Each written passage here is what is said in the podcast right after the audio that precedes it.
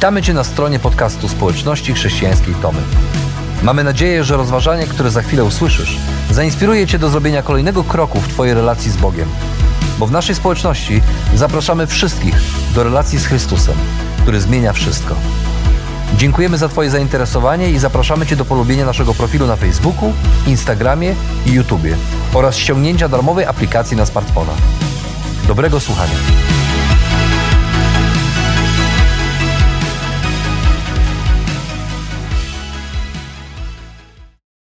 Czasami w naszym życiu pojawiają się nieprzespane noce.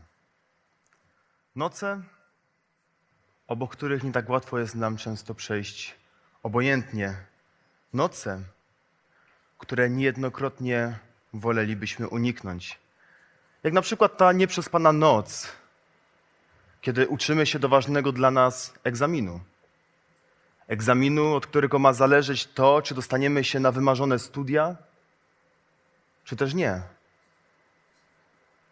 Od egzaminu, od którego zależy to, czy dostaniemy stypendium naukowe, czy wręcz przeciwnie. Nie otrzymamy go i będziemy musieli iść do dorywczej pracy, aby zarobić na czesne. Są też takie noce, których nie przesypiamy, ponieważ nadmiernie się zamartwiamy. Noce, w których czekamy na wyniki naszych badań gdzie każde sekundy pomału zamieniają się w minuty. A te minuty jeszcze wolniej zamieniają się w godziny. Godziny, które przybliżają nas do diagnozy, przez którą dzisiaj nie możemy spać. Bo czy da się spać spokojnie, kiedy czeka się na wynik, który ma określić to, czy guz znaleziony w naszym ciele to nowotwór, czy nie. Czy da się spać spokojnie, kiedy jedyne, co się czuje, to bezradność w obliczu tego, że nie jesteśmy nawet w stanie stwierdzić, ile nam pozostało jeszcze życia? To ta noc, kiedy nerwowo obracamy się na łóżku kiedy poduszka wydaje się być zbyt twarda, a cisza zbyt głośna. Kiedy wstajemy w środku nocy, idziemy do sypialni, do dużego pokoju i siadamy w pustym pokoju po to, a wypatrywać się w gołą ścianę. To ta noc, kiedy potok łez wydaje się nie mieć końca to ta noc, kiedy niektórzy z nas wołają: Boże, ratuj. Inni wołają: Boże, dlaczego? A jeszcze inni: Boże, gdzie jesteś? Ale to też jest ta noc, kiedy wspominamy te dobre chwile. Te wspaniałe, przyjemne wspomnienia, których próbujemy się uchwycić z całych sił. Po to, aby nie bać się tego aż tak, co ma nadejść. To ta nieprzespana noc, w której jedyne co czujemy, to bezradność. I to uczucie bezradności, bezradności w obliczu zła i tragedii towarzyszy ludziom niemalże od samego początku, niemalże od zawsze. I dostrzegamy to na kartach historii, a tym samym na kartach Bożego Słowa. Słowa, które opowiada nam o przeszłości i o rzeczywistości, która nie wygląda tak, jakbyśmy chcieli, żeby wyglądała. Ale właśnie opowiada nam o takiej rzeczywistości, jaką doświadczamy ją również dzisiaj. Z całym tym cierpieniem, odcieniami szarości i nieodpartym wrażeniem, że patrząc na to wszystko, co się dzieje wokół nas, to najwyraźniej zostaliśmy pozostawieni sami sobie. Że żyjemy w świecie, w którym Bóg jest po prostu nieobecny. I właśnie o takiej rzeczywistości opowiada Księga Estery. O rzeczywistości, gdzie na Żydach ciąży edykt śmierci. I jedyną osobą, która może cokolwiek zrobić, jedyną osobą, która może stanąć przed królem, to tak naprawdę jest królowa Estera, jego żona. Tylko jest tym mały drobny haczyk. Ponieważ każda osoba, która stanie przed królem niezaproszona, to karana jest śmiercią. I to prawo dotyczy każdej osoby, nawet Esterę, pomimo jej królewskiego statusu. I owszem, król, król może okazać jej łaskę, może wyciągnąć w jej stronę złote berło na znak udzielenia audiencji.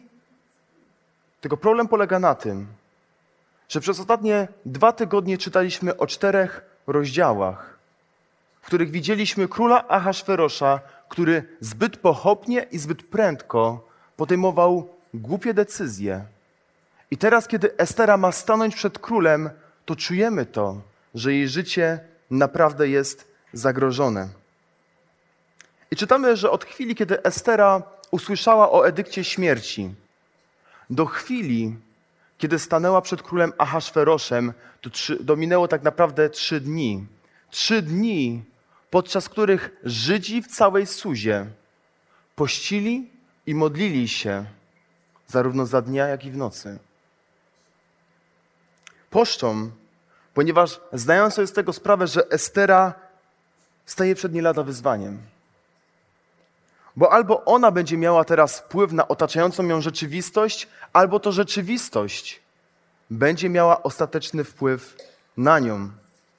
Bo albo to ona podejmie działanie w obronie swojego narodu, definiując ten samym moment, w którym się znalazła. Albo to ten moment zdefiniuje ją, zamykając jej usta i powstrzymując jej działanie. Poszczą, ponieważ wiedzą, że kiedy Estera stanie przed królem, to będzie zdana tylko i wyłącznie na samą siebie. Nie będzie przy niej jej wuja Mordochaja, który zawsze służył jej radą, albo za którym mogła się schować.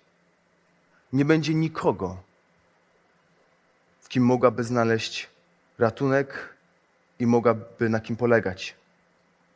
Sama będzie musiała zmierzyć się z tą bezradnością.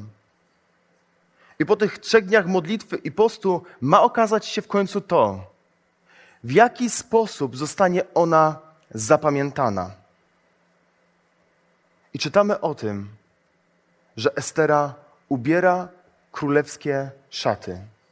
I pomimo świadomości całego tego ryzyka, decyduje się stanąć przed królem. I kiedy król Ahasferosz widzi ją wchodzącą do pałacu, przyglądając się jej, to całe imperium perskie przez chwilę zamiera bo nie wiemy, co się wydarzy. Ale król widzi, ubraną ją w królewskie szady, w całej jej królewskiej okazałości i pięknie, i czytamy o tym, że Estera wzbudziła łaskę w oczach króla. I autor świadomie pozostawia nas tutaj z pewnym niedopowiedzeniem, bo gdy Estera zostaje zapytana o powód jej przyjścia, i król jednocześnie deklaruje przy tym, że może prosić o cokolwiek chce. Nawet jeżeli wychodziło o połowę królestwa, to król gotowy jest spełnić jej prośbę. To autor buduje napięcie, pokazując nam, jak Estera odwleka swoją odpowiedź, odwleka złożenie tej prośby. I Estera z jakiegoś nieznanego nam powodu czeka z wyrażeniem tego, co nosi w sercu. Lecz zamiast tego, to postanowiła zaprosić króla i Hamana, gnębiciela Żydów, na ucztę, którą dla nich przygotowała. I na tej uczcie znowu jesteśmy zaskoczeni. Jesteśmy zaskoczeni, ponieważ tak naprawdę sytuacja się powtarza. Król pyta Esterę, Estero, dlaczego przyszłaś? A Estera, zamiast udzielić odpowiedzi, to śle kolejne zaproszenie na kolejną ucztę. Lecz zanim do tej uczty dojdzie, to autor znowu buduje to napięcie i odwraca swój i nasz wzrok z pary królewskiej na Hamana, który wychodzi z uczty w świetnym nastroju i w triumfie. Bo czytamy tak. Tego dnia Haman wyszedł z pałacu wesoły i dobrej myśli. Ale w bramie królewskiej natknął się na Mordochaja, ten nie podniósł się na jego widok, ani się go nie przestraszył. W Hamanie wezbrał gniew. Powstrzymał się jednak i poszedł do domu. Posłał po przyjaciół, sprowadził swoją żonę Zeresz i zaczął chwalić się swoim bogactwem, chlubić licznymi synami i wymieniać królewskie zaszczyty, dzięki którym znalazł się na stanowisku wyższym niż inni książęta i poddani króla. Na koniec powiedział: Tak. Nikt nie otrzymał zaproszenia od królowej Estery na dzisiejszą ucztę, tylko król i ja. Również na jutro jestem wraz z królem do niej zaproszony. Ale to wszystko przestaje mnie cieszyć. Ilekroć widzę w bramie królewskiej Żyda Mordochaja. Na to jego żona Zeresz i wszyscy przyjaciele powiedzieli: Każ zbudować szubienicę wysoką na pięćdziesiąt łokci, rano powiedz o wszystkim królowi i niech powieszą na niej Mordochaja. A potem, zadowolony, idź z królem na ucztę. Pomysł ten wydawał się Hamanowi dobry. Kazał więc przygotować szubienicę. I Haman po wyjściu z tej uczty świętuje triumf, jest praktycznie w szampańskim nastroju i wydawać by się mogło, że już nic tego nie zepsuje. No chyba, że Mordochaj. Mordochaj, który robi to, co zwykle, tylko że bardziej. Mordochaj, który po raz kolejny nie robi tego, czego oczekiwałby od niego Haman. Bo pomimo całej swojej chwały, licznych tytułów i pozycji zajmowanej na królewskim dworze, to Haman nie mógł zmusić Mordochaja do tego, aby ten czuł przed nim strach i respekt.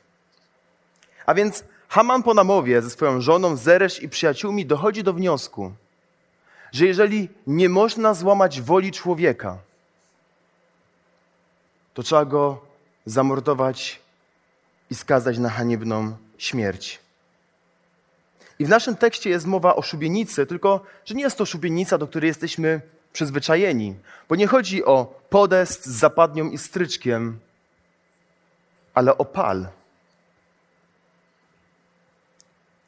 A wieszanie na palu w cesarstwie perskim było jedną z najbardziej hańbiących kar egzekucyjnych. Lecz co ciekawe, widać w tym tekście, że nie chodzi Hamanowi tylko i wyłącznie o jakiś pal, ponieważ on zleca swoim sługom, aby pracowali ciężko przez całą noc i postawili 22-metrowy pal.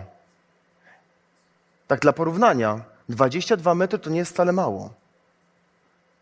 Wysokość tego pala jest o 2 metry wyższa niż wysokość wielkiego sfinksa, który znajduje się w Gizie. A więc Hamanowi nie chodziło tylko i wyłącznie o to, aby pozbyć się Mordochaja, nie chodziło tylko i wyłącznie o to, aby go zhańbić, ale aby całe miasto widziało tą egzekucję. Jednak czytając to wszystko, mamy wrażenie, że nie o tym chcieliśmy czytać. Wolelibyśmy usłyszeć o Esterze, jak ona przychodzi do króla i konfrontuje króla z prawdą. Wolelibyśmy usłyszeć o tym, jak wszystko biegnie w dobrą stronę, a zamiast tego, zamiast tego, w tej historii znowu wzrasta napięcie i pojawia się kolejny problem. Teraz to zwlekanie Estery, które było przed chwilą, wydaje się być nie do zniesienia. I my, jako czytelnicy, czujemy się trochę rozczarowani Bogiem tutaj. Ponieważ Bóg wydaje się być nieobecny. Bo przypomnijmy sobie, dopiero co chwilę temu czytaliśmy o Esterze. Ryzykowała swoje życie, aby stanąć przed królem, aby ratować swój naród, aby uratować jak największą ilość osób. I nagle zwleka. I w międzyczasie czytamy o tym, jak to widmo śmierci, przed którym ona próbowała uratować jak największą ilość osób, to to widmo śmierci stoi teraz przed jej wujem. Przed człowiekiem, który wychowywał ją po śmierci jej rodziców. Przed człowiekiem, który niezależnie od tego, czy był gotowy na to, czy nie, to musiał nauczyć ją tego, co to znaczy być kobietą i jak żyć w tym świecie w którym wydaje się, że Bóg jest nieobecny. Powiedzmy sobie szczerze, nie o tym chcieliśmy czytać. My pragniemy happy endu. Happy endu, a nie kolejnego problemu. Ponieważ sami wiemy, jak to smakuje, kiedy Bóg wydaje się być nieobecny akurat wtedy, kiedy go najbardziej potrzebujemy. Jak na przykład w chwili, kiedy dowiadujecie się wraz z żoną, że jesteście w ciąży i zaczynacie pomału planować. Drobny remont małego pokoju, wybór łóżeczka, przeglądacie księgi imion, przeszukujecie cały internet, aby wybrać te idealne imię dla waszego dziecka. I wydaje się, że wszystko idzie w dobrą stronę. Do chwili.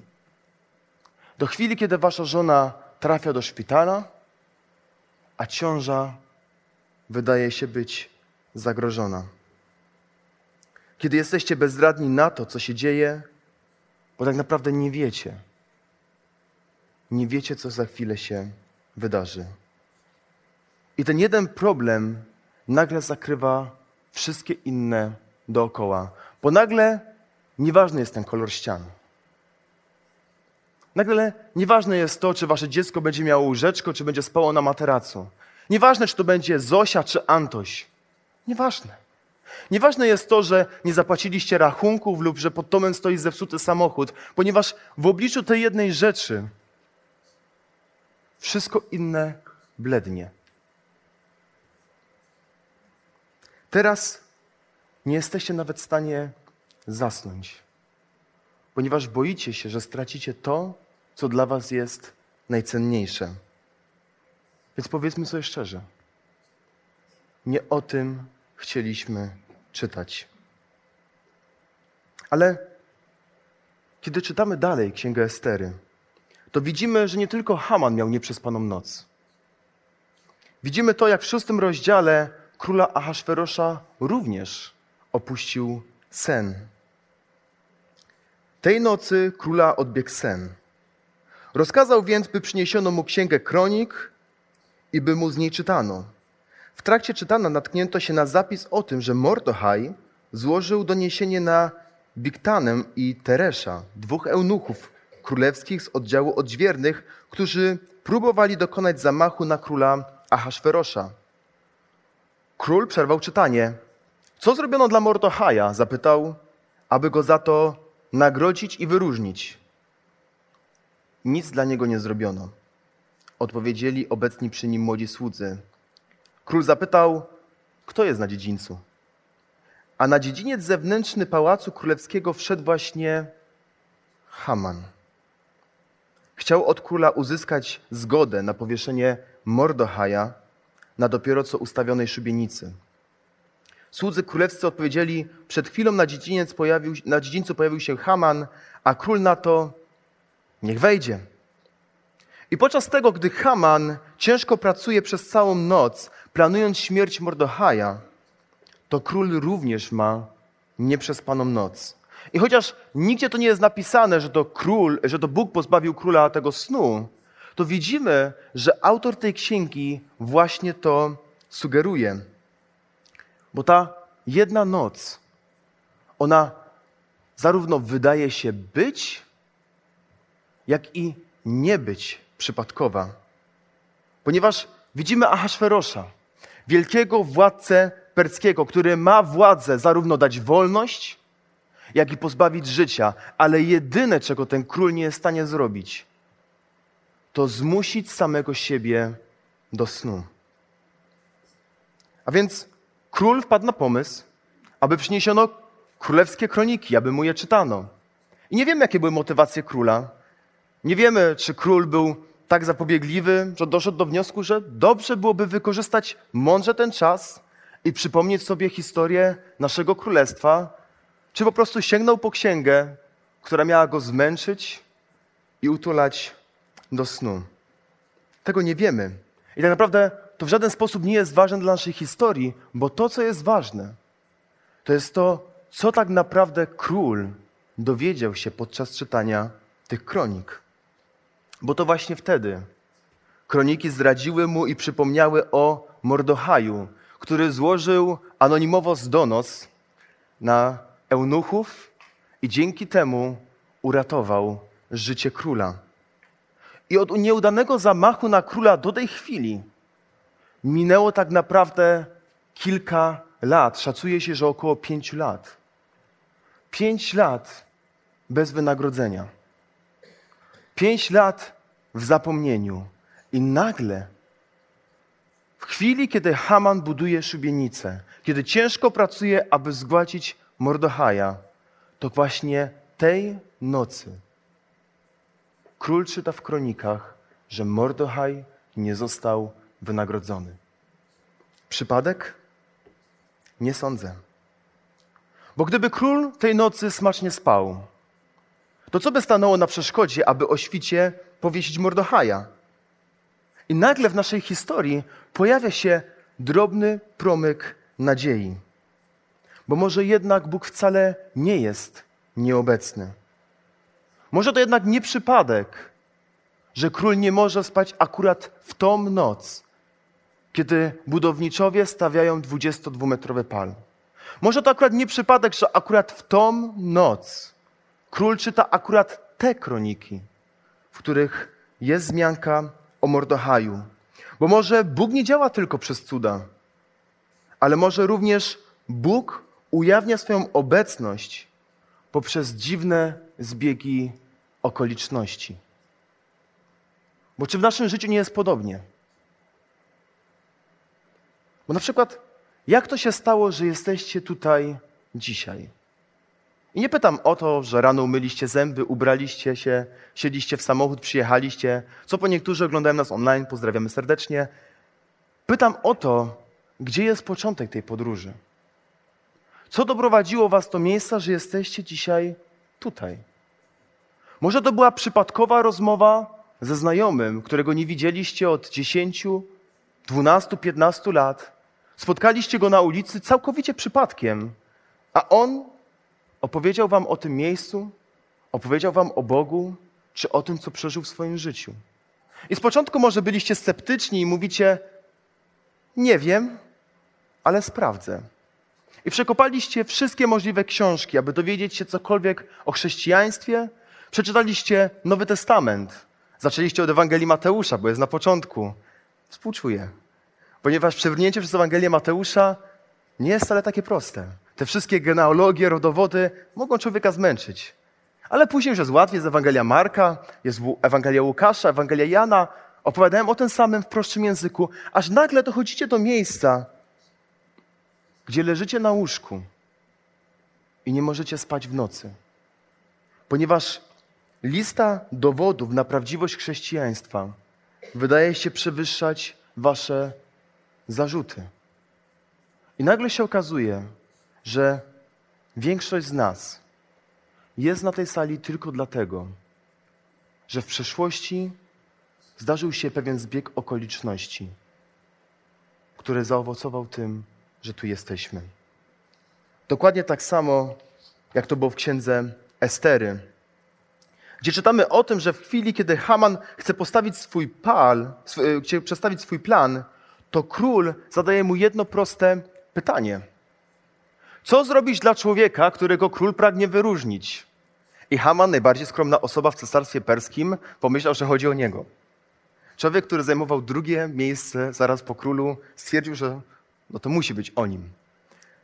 No i niewiele było takich rzeczy, które jeszcze mógłby dla siebie życzyć, więc wpadł na genialny pomysł, że przecież można by przynieść królewskiego konia, na którym jeździ tylko król, królewskie szaty, które ubiera się tylko król, i wziąć jednego z namiestników królestwa, żeby chodzili przed taką osobą i krzyczeli: Tak postępuje się z człowiekiem, którego król pragnie wyróżnić. I król, jak to król, nie myślał zbyt długo. Zgodził się na tą propozycję i powiedział do Hamana: Idź i uczyń tak z Mordochajem.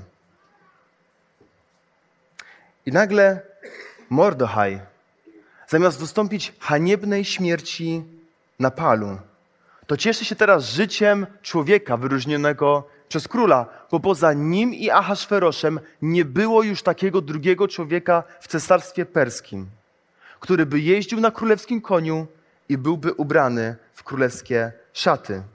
I okazuje się, że Haman, chociaż miał do swojej dyspozycji całą potęgę imperium perskiego i starannie opracowany plan, to to wszystko było na nic. Tylko dlatego, że król miał nieprzespaną noc. Autor sugeruje w ten sposób, że pod płaszczem zbiegów okoliczności działa wielki Bóg. I po tych wydarzeniach czytamy, że król wraz z Hamanem przybył na ucztę do królowej Estery. Gdy król napił się wina, jak to oczywiście miał w zwyczaju, zapytał królową, jak dzień wcześniej, jaką masz prośbę, królowo Estero? Powiedz, a stanie się jej zadość. Jakie jest twoje życzenie? Daj znać, a będzie spełnione. Choćby chodziło nawet o połowę królestwa. królestwa.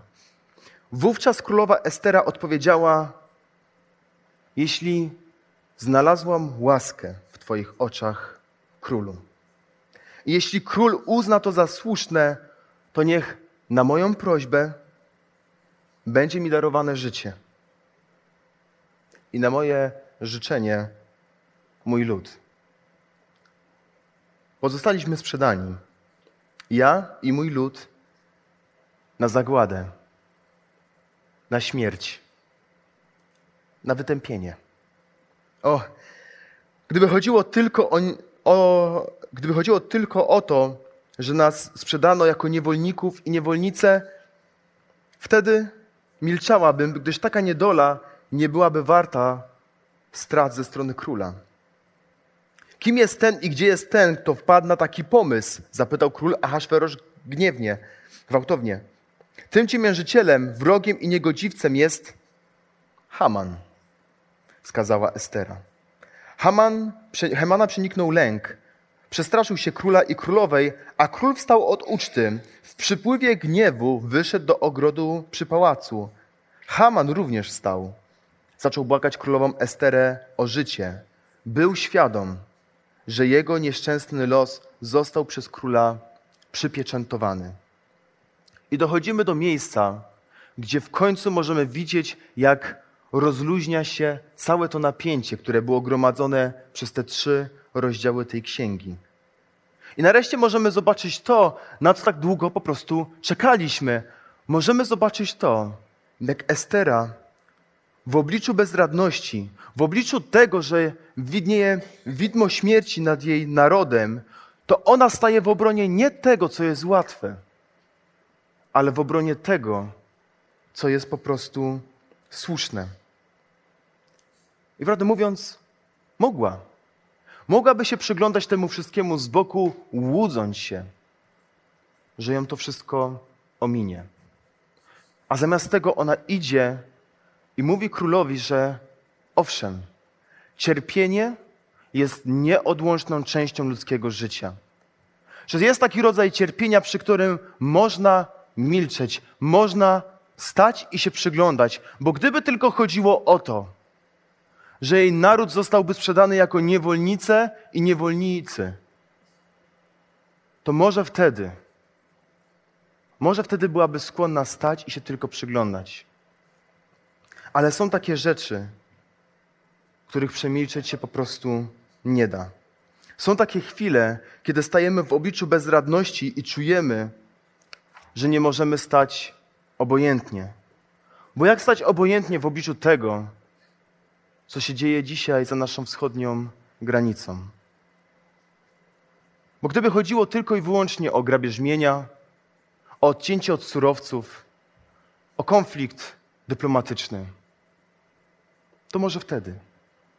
Może wtedy bylibyśmy skłonni po prostu stać i się przyglądać. Ale czy możliwe jest bierne przyglądanie się temu, kiedy ludzie giną albo opuszczają swoje rodziny, opuszczają swoje domy i szukają schronienia pośród nas? Czy właśnie teraz nie jest taki czas, gdzie część świata przygląda się temu wszystkiemu i pyta, gdzie jest Bóg? Gdzie był Bóg, kiedy bombardowano te budynki? przed którymi widniały napisy dzieci. Gdzie był Bóg, kiedy wszyscy byli wymierzeni w szpitale i oszczeliwali cywilów? Gdzie był Bóg? Powiedzmy sobie szczerze, to są uczciwe pytania, na które musimy szukać odpowiedzi. Tylko są dwa problemy. Dwa problemy z tego, z tego rodzaju pytaniami. Bo po pierwsze, my byśmy oczekiwali, że Bóg będzie ujawniał swoją obecność tylko i wyłącznie przez cuda. Przez Boże nadprzyrodzone działanie, które udowodniłoby nam to, że Bóg wcale nie jest nieobecny.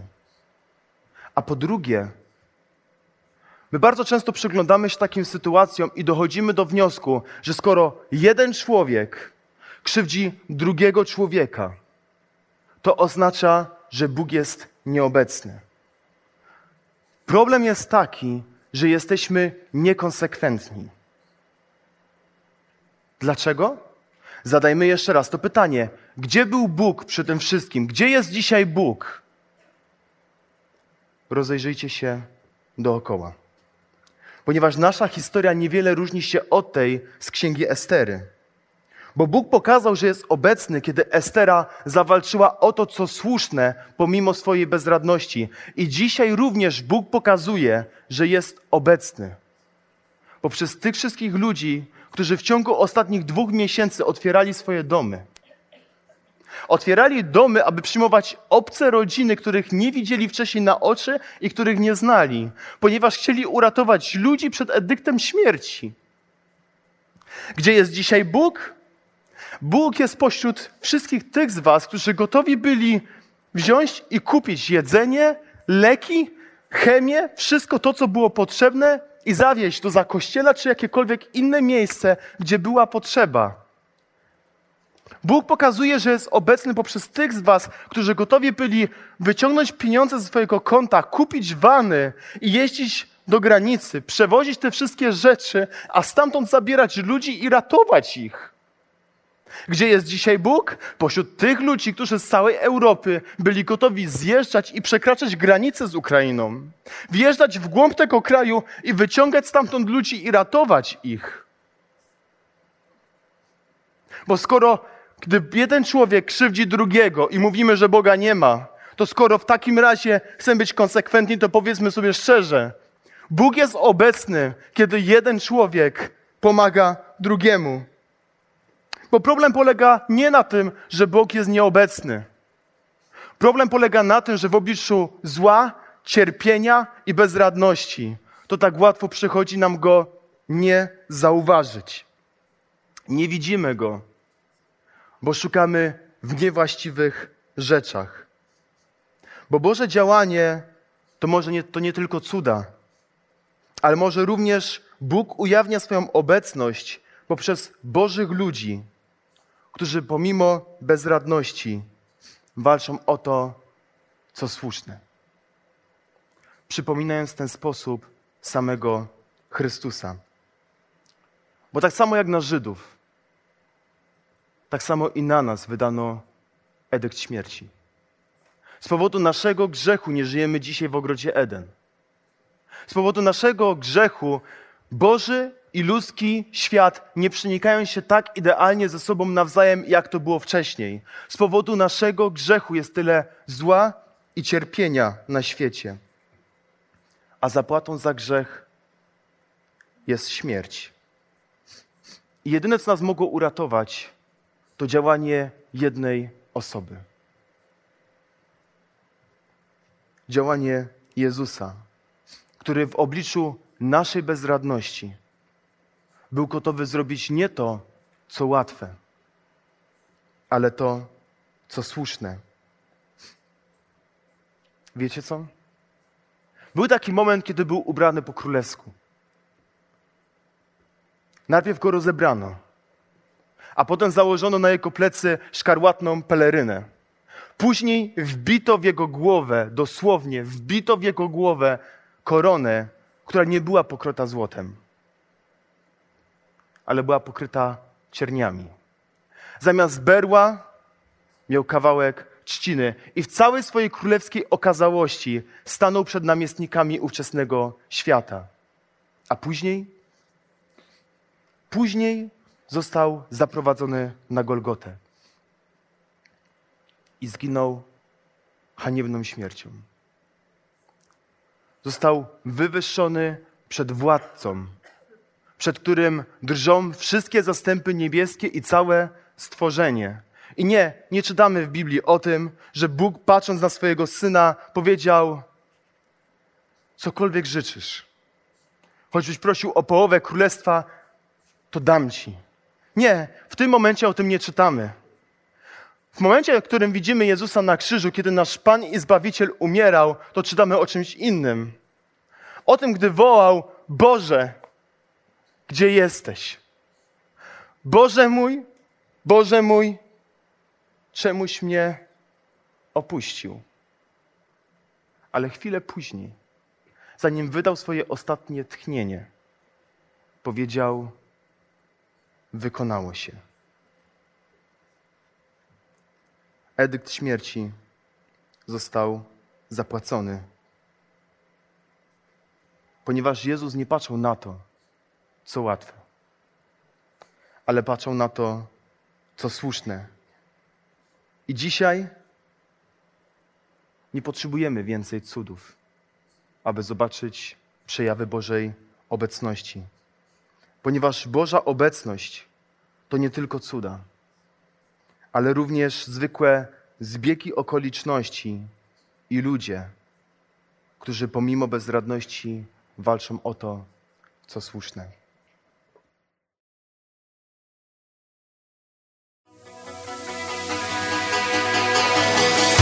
Jeszcze raz dziękujemy za wysłuchanie naszego rozważania.